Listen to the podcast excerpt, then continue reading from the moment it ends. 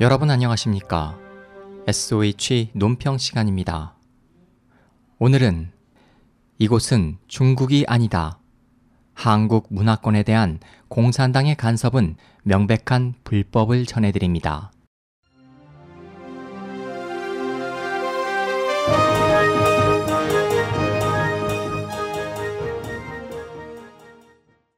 최근 주한 중국 대사관이 공영방송 KBS를 협박해 미국 현인 내한 공연 대관을 취소시켜 논란이 되고 있다.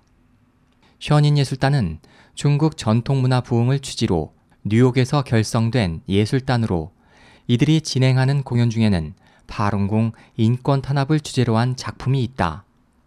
주한 중국 대사관은 지난달 26일 KBS의 현인 예술단 공연 대관 취소를 협박하기 위해 보낸 공문에서 파룬궁을 사회에 심각한 해를 끼치고 인권을 침범하는 사이비 종교로서 중국 정부는 법에 의거해 파룬궁을 금지시켰다고 주장하며 KBS의 공연장 대관 취소를 독촉했다.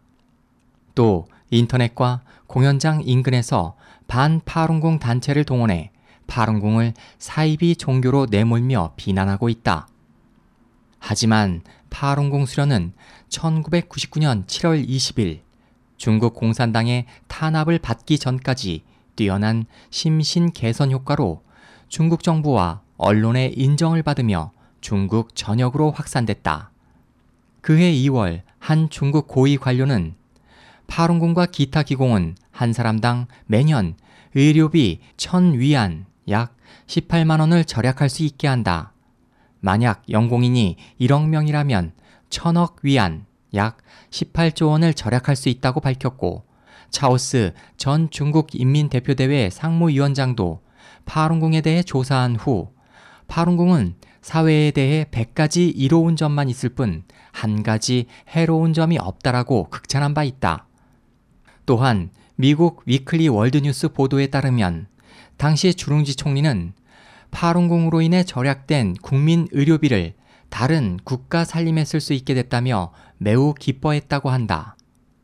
파룬궁은 해외로 확산된 후 지금까지 미국, 유럽, 호주 등 전 세계 각국 정부나 의회, 단체에서 1899개의 상장과 391개의 지지 결의안, 1200건의 지지 서신을 받았으며 파룬궁 창시자 리홍쯔 대사는 진선인이라는 평화로운 이념으로 네 차례에 걸쳐 노벨 평화상 후보에 올랐다.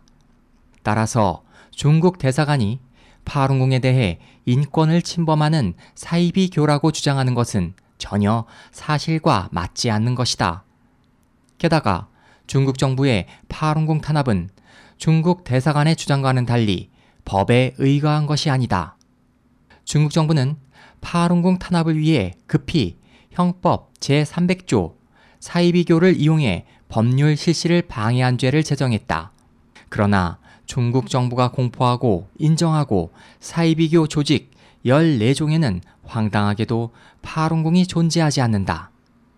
따라서 현 중국 정부의 파룬궁 탄압은 장점인의 개인적인 지시로 이뤄진 법적 근거를 갖지 못한 불법 탄압이라는 것이 법률계의 중론이다. 설사 파룬궁이 중국에서 표면적으로 금지됐다고 하더라도 한국에서는 파룬궁 수련은 합법적이며 한국 바른타파 학회는 정식 법인 단체이므로 중국 대사관의 주장을 한국 정부나 공영방송이 받아들일 이유는 전혀 존재하지 않는다.